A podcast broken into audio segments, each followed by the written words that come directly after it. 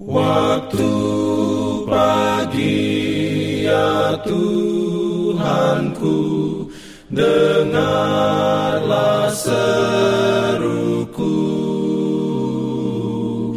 melayang doa yang sungguh, memandang padamu. Selamat pagi pendengar Radio Advent Suara Pengharapan. Mari mendengarkan suara Tuhan melalui tulisan pena inspirasi bersama Allah di waktu fajar. Renungan harian dua puluh Oktober dengan judul Dia akan membenarkan banyak orang. Ayat inti diambil dari Yesaya lima puluh tiga ayat sebelas. Firman Tuhan berbunyi, "Sesudah kesusahan jiwanya ia akan melihat terang dan menjadi puas, dan hambaku itu sebagai orang yang benar akan membenarkan banyak orang oleh hikmat-Nya, dan kejahatan mereka Dia pikulkannya perlindungan dalam pimpinannya." Urayanya sebagai berikut. Kesucian yang benar adalah penyerahan diri seluruhnya kepada pelayanan Allah. Inilah syarat kehidupan umat beragama yang benar. Kristus memohon penyerahan diri yang sebulat-bulatnya untuk pengabdian yang tidak terbagi. Ia menuntut hati, pikiran, jiwa, kekuatan. Dia sendiri janganlah dimanjakan. Barang siapa yang hidup untuk dirinya sendiri saja, bukanlah umat Allah. Kasih harus menjadi asas perbuatan. Kasih adalah prinsip dasar pemerintahan Allah di surga dan di bumi. Dan itu harus menjadi dasar tabiat umat Allah. Ini saja yang dapat menjadikan dan memelihara kita teguh.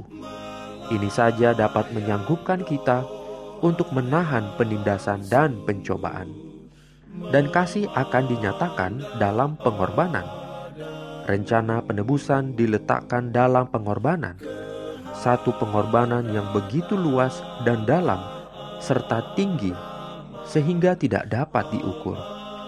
Tuhan telah menyerahkan segala sesuatu bagi kita, dan mereka yang menerima Tuhan akan bersedia mengorbankan segala sesuatu demi penebusnya. Pandangan mengenai kehormatan dan kemuliaannya akan lebih diutamakan daripada yang lain-lainnya. Jika kita mengasihi Tuhan, kita akan senang hidup bagi Dia untuk mempersembahkan persembahan syukur kita kepadanya untuk bekerja bagi Dia. Penebus tidak akan menerima pelayanan yang terbagi. Setiap hari pekerja bagi Allah harus mempelajari arti penyerahan diri.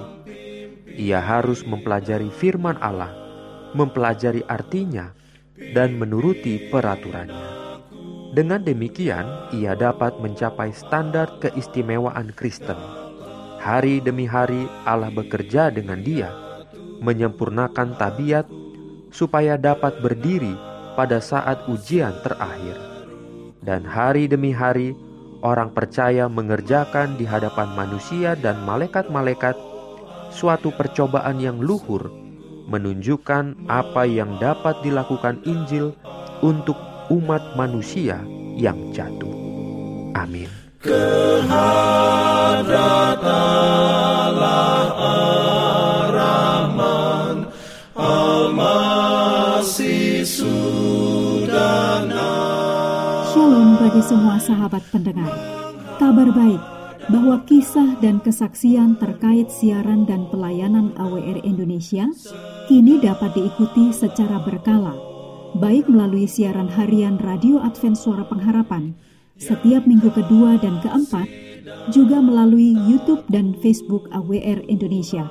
Terima kasih banyak untuk yang sudah menyampaikan, dan masih terbuka bagi Anda semua untuk segera S M S atau telepon ke nomor A W R di nol delapan dua satu, satu nol enam satu, satu lima sembilan lima atau di nomor nol delapan satu enam, satu satu delapan delapan, tiga nol dua. untuk WhatsApp dan Telegram. Kami tetap menunggu dukungan Anda.